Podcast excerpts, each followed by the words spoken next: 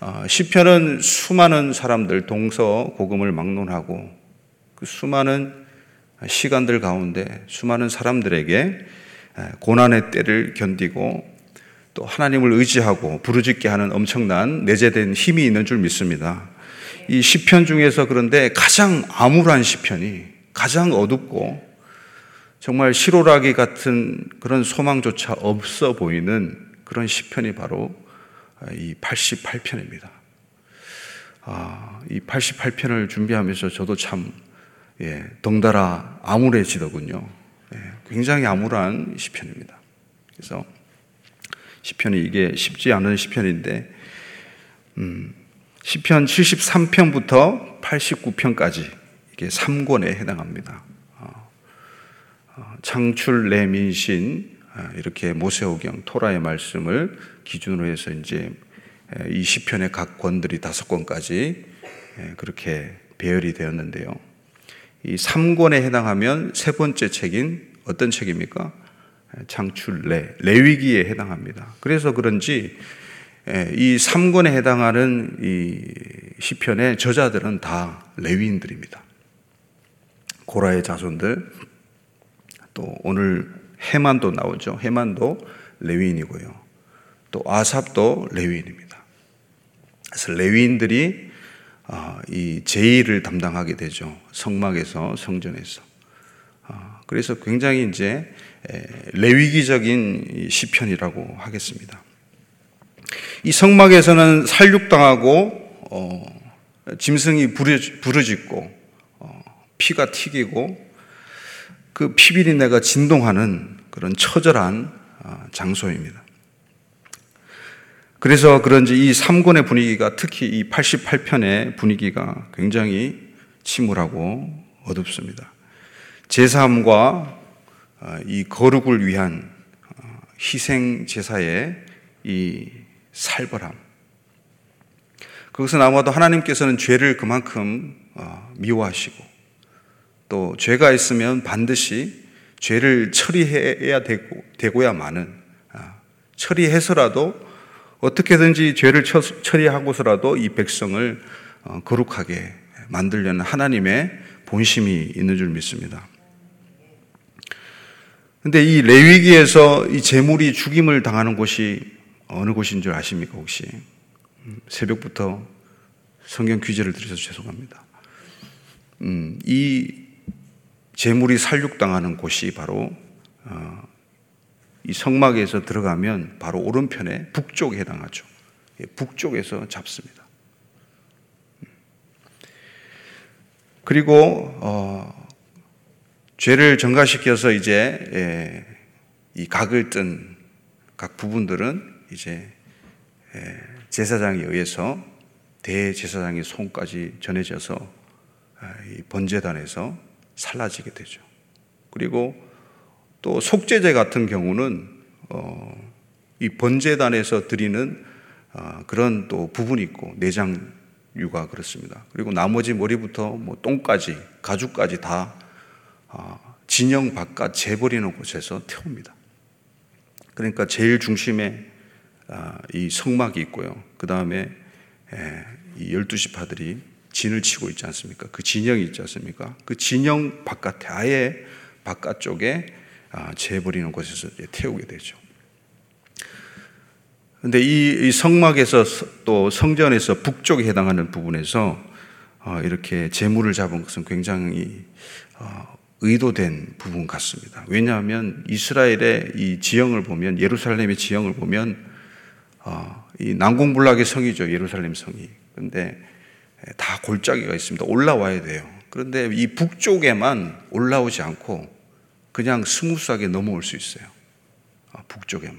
북쪽 문을 통해서 아, 주로 어, 바벨론이 그리고 아수르가 로마가 아, 침공했던 역사적인 사실을 보면 확실히 음, 북쪽에서 이렇게 재물을 잡은 것이 어떤 이유가 있다고 생각이 됩니다. 그래서 예레미야도 환상 가운데서 끓는 가마 그 환상을 보죠. 예레미야 2장에서.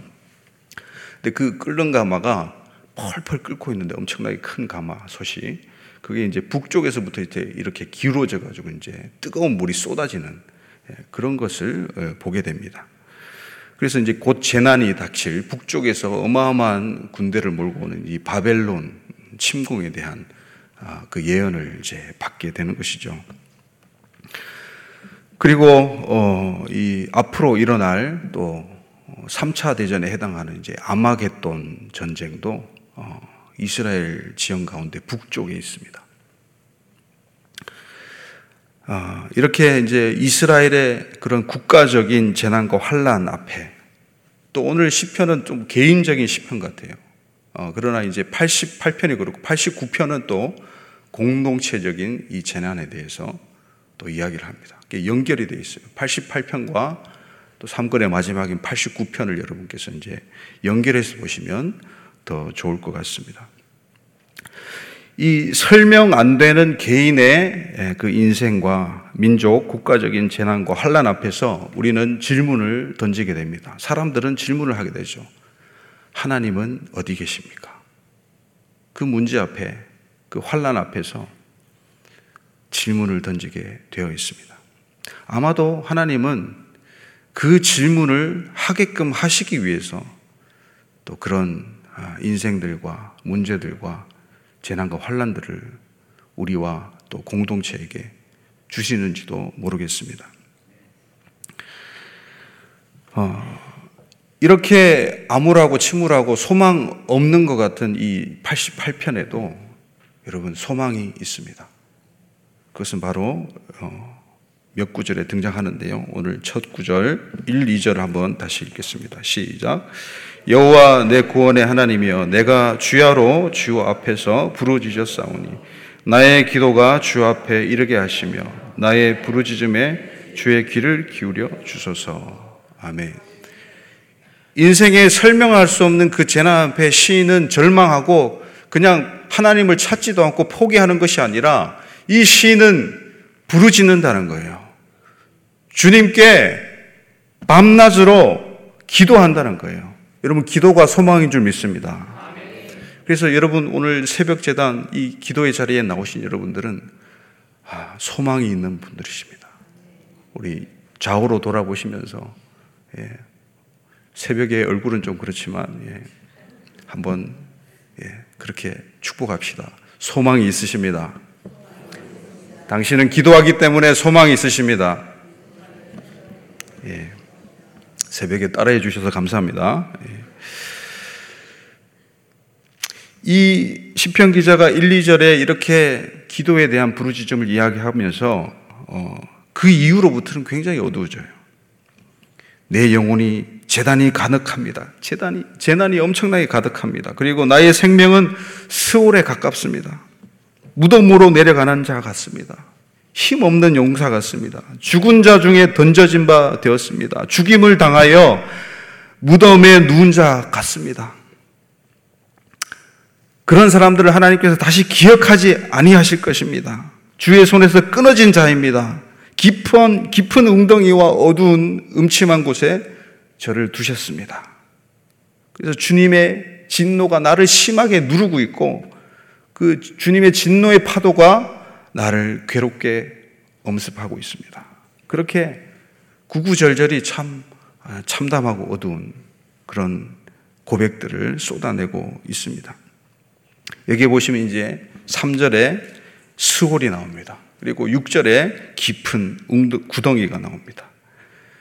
아, 이 성경의 인물 중에 스홀을 아, 가장 먼저 언급한 그런 인물이 있습니다. 우리 창세기 말씀 한번 보실까요? 창세기 시작 37장 35절입니다. 시작. 그의 모든 자녀가 위로하되 그가 그 위로를 받지 아니하며 이르되 내가 슬퍼하며 수월에 내려가 아들에게로 가리라 하고 그의 아버지가 그를 위하여 울었더라. 아멘. 이 야곱의 이야기죠. 야곱이 가장 아끼던 색동 옷을 입혀 가장 아, 정말 눈에 넣어도 아프지 않을 만한 그런 아들이 바로 요셉이었죠. 그 요셉을 이제 형들에게 보내게 되고 형들이 아, 모의를 꾸며서 아, 이 요셉을 또 어, 팔게 되고 미디안 상인들에게 팔게 되고 애굽으로 가게 되죠. 그리고 그 벗겨진 색동 옷에 이제 염소 피를 찍어 가지고 발라 가지고 처참하게 찢어 가지고 이제 마치 사나운 어, 들짐승에게 살해된 것처럼 꾸며서 그 아버지에게 그 색동옷을 피 젖은 피가 뚝뚝 흐르는 피비리 나는 그런 색동옷을 어, 갖다 바치면서 자초지정을 그렇게 설명할 때 이 야곱이 이렇게 고백하는 것이죠. 내가 차라리 서울로 내려가고 싶다. 죽고 싶다는 말이에요. 더 이상 살 소망이 없다는 거예요. 그렇게 야곱이 고백하고 있습니다. 나중에 이제 그 애굽을 왔다 갔다 하면서 베냐민을 볼모로 잡는다는 소식이 한 번더 아, 스올을 언급하게 되죠. 이 스올은 이제 죽은 자들이 가는 곳이죠. 죽은 자들이 가는 곳입니다. 그리고 오늘 이 시편 기자가 두 번째로 어, 신락 같은 소망을 또 비추는 것이 또 9절입니다. 9절. 9절 같이 보시겠습니까? 시작. 곤란으로 말미암아 내 눈이 쇠하였나이다. 여호와여 내가 매일 주를 부르며 주를 향하여 나의 두 손을 들었나이다. 아멘. 희망이 여기 있습니다. 아무리 응답이 없고 설명이 안 되고 어, 정말 모를 것 같은 그런 문제와 환란 앞에서 이 시인은 포기하지 않고 하루 이틀 그냥 일주일만 기도하지 않고 매일같이 기도의 재단을 쌓았습니다. 그리고 그의 손을 들어서 손바닥을 펴서 하늘을 향해서 하나님께 호소합니다. 여러분 손을 왜 들까요?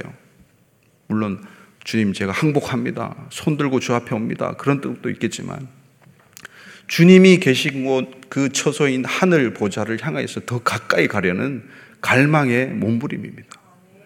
그리고 시편 141편 2절을 보면 나의 기도가 주 앞에 분양함 같이 되며 나의 손 드는 것이 저녁 제사와 같게 하소서. 그런 말씀이 있습니다. 그러니까 어, 이 예루살렘 성전이 회파가 되고 이제 바벨론으로 어, 포로로 끌려와서 더 이상 자신들의 속죄를 할 수가 없는 거예요. 제사를 드릴 수가 없는 거예요. 하나님께 예배를 드릴 수가 없는 거예요. 심각한 예, 문제에 부딪힌 거죠.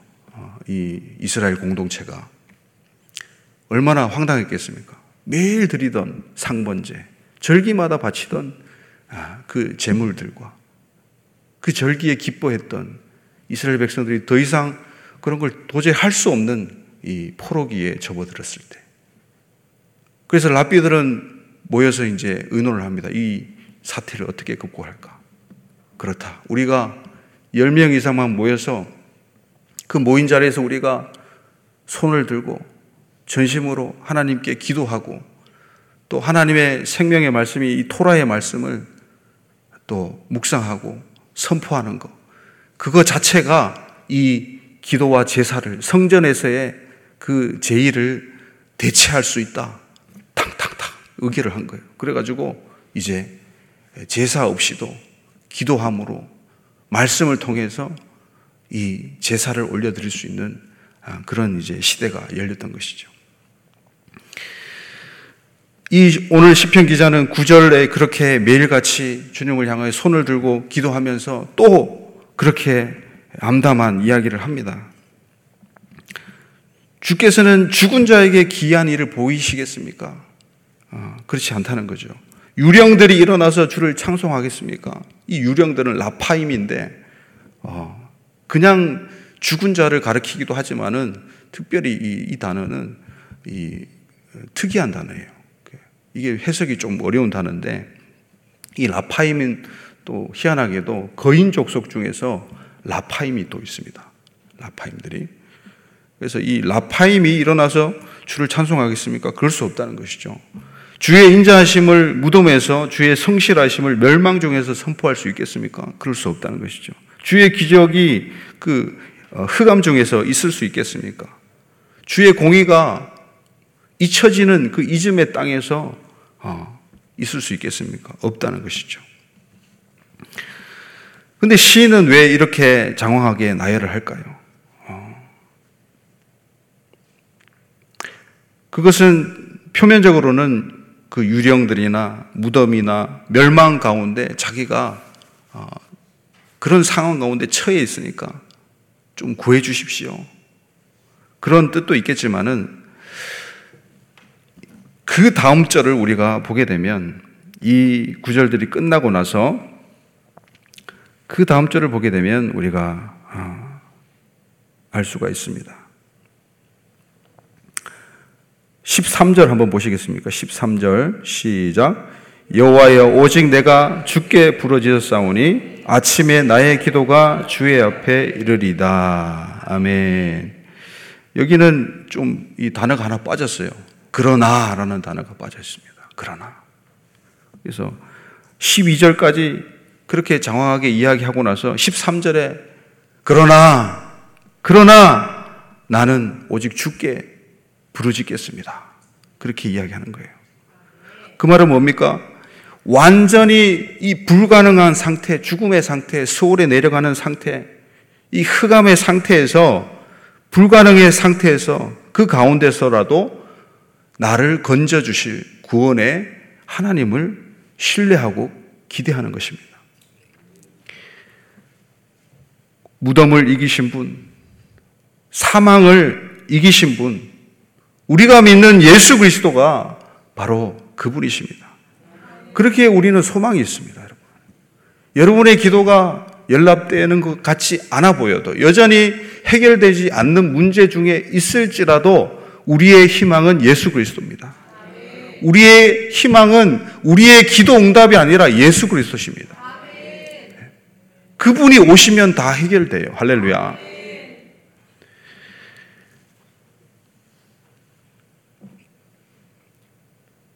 세 번째 우리가 읽었던 이 13절 여기에는 아침에 아침에 나의 기도가 주 앞에 이를 것입니다. 예.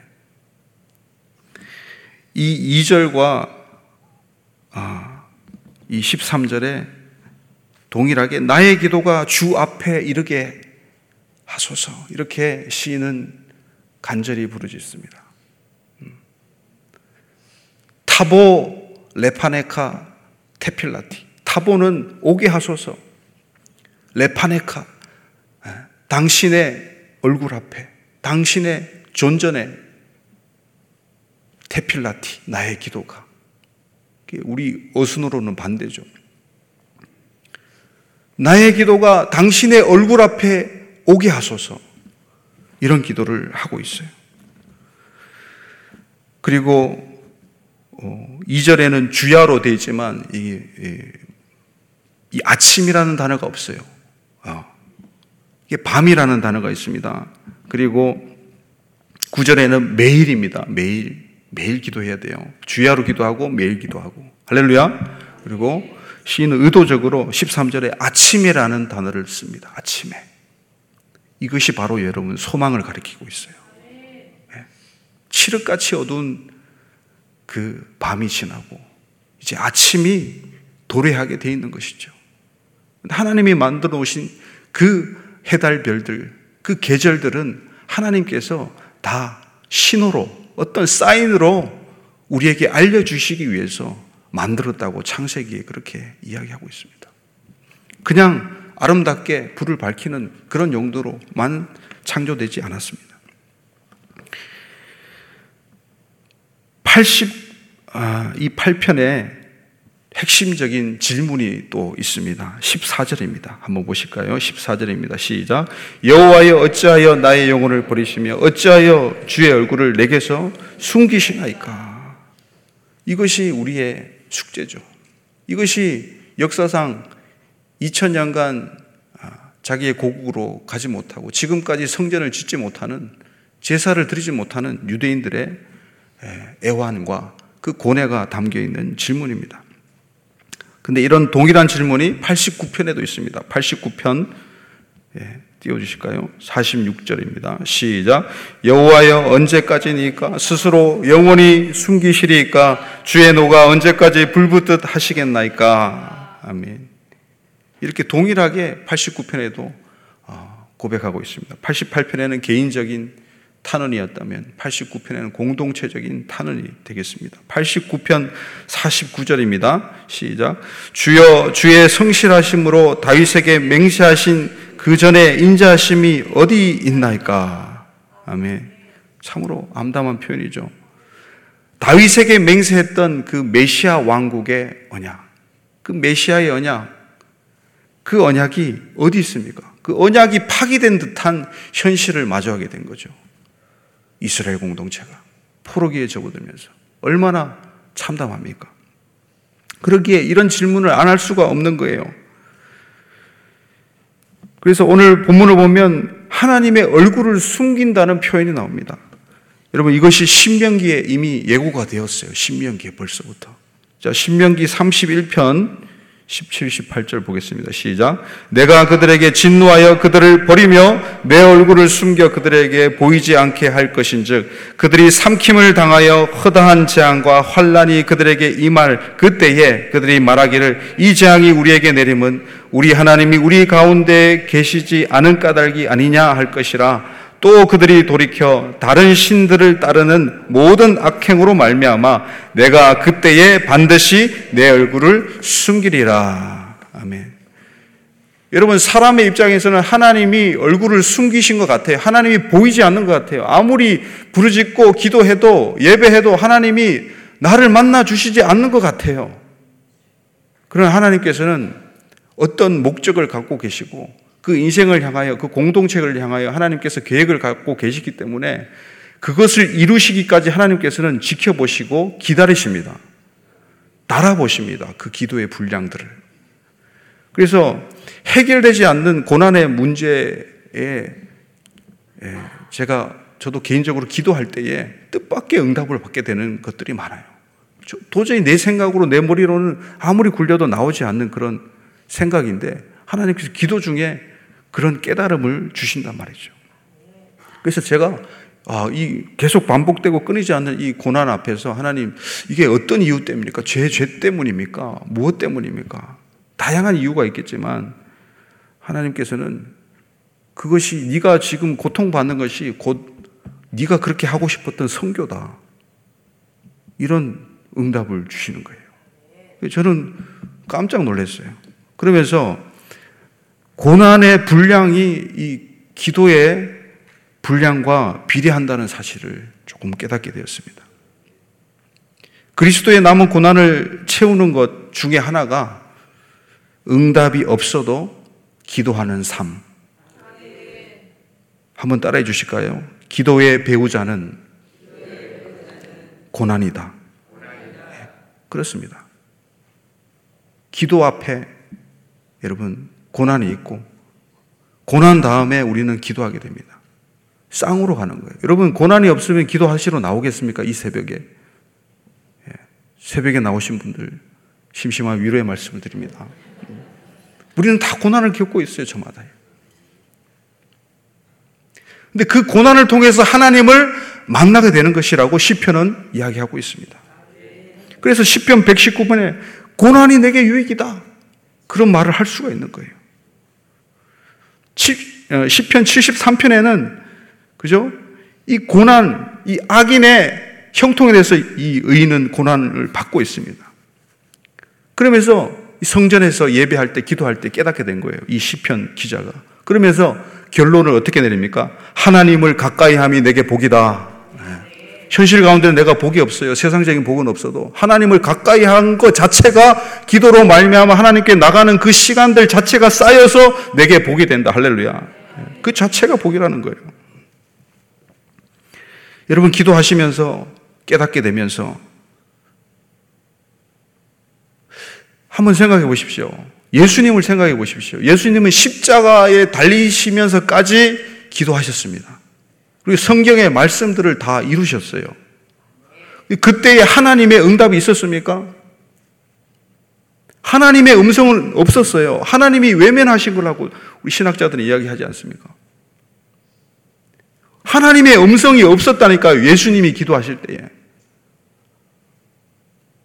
나의 하나님, 나의 하나님, 어찌하여 나를 버리시나이까? 그에 대한 해답이 없었어요. 성경에 찾아보세요, 여러분.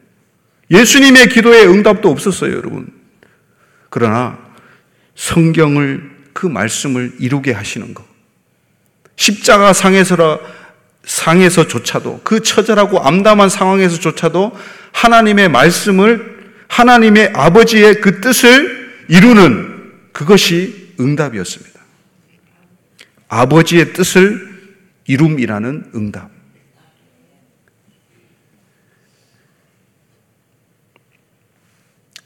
유대인들의 홀로코스트 그 잔인한 역사, 가장 암울했던 역사, 그 역사를 아주 현실감 있게 다룬 2015년에 영화가 나왔어요. 사울의 아들이라는 영화입니다.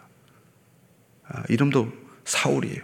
근데 이 사울이 스월과 같은 단어입니다. 한 글자도 안 틀려요, 여러분. 네. 이 영화는요, 600만 명의 유대인들이 여러분 가스실에서 다 죽임을 당합니다. 근데 그 시체를 치워야 될 거 아니에요. 땅에 파묻어야 될 거 아니에요. 또 태우는 곳에 가서 그 비누를 만들었거든요. 비누. 이 지방을 통해서, 시체의 지방을 통해서. 그것을 다 독일 군들이 썼어요. 네. 근데 그 시체를 어떻게 처리하냐 이 말이에요. 그 독일 군들이 처리하겠어요? 유대인들의 그 죽은 시체를 유대인들이 치우게 합니다. 그게 특수 임무를 맡은 조가 있었어요. Sonderkommando라고. Sonderkommando라는 직책을 가진 사람들을 뽑습니다. 건장하고 잘생기고 튼튼한 사람들 뽑아요. 그래가지고 그 시체를 치우게 하는 거예요. 여러분, 그 동료의 시체를 치우는 그 유대인들의 심정이 어떻겠습니까? 그래서 하루는 이 가스실에서 죽은 자들을 이제 처리하는데 뭐 콜록콜록 기침을 하는 어, 이 소년 하나가 등장합니다. 소년이 죽지 않았어요. 간혹 가다 그런 일이 생기는 것 같아요. 그래서 그 소년을 데리고 이제 예, 침대에 눕혔는데 군의관이 독일 군의관이 와가지고 점검을 하더니 기도를 딱 막아가지고 숨을 멎지게 해서 죽입니다. 그걸 이 주인공 사울은 그대로 보게 돼요. 근데 그 소년이 자기 아들이에요. 무슨 소리를 못 하는 거예요. 그 억압적인 분위기, 그 침울한 분위기에서 내 아들이다 하면서 소리치지도 못하는 거예요. 그래서 그 시신을, 시신을 가지고 자기가 전전긍긍하면서 이 시신만은 제발 부검을 하지 말아달라. 태우지 말아달라.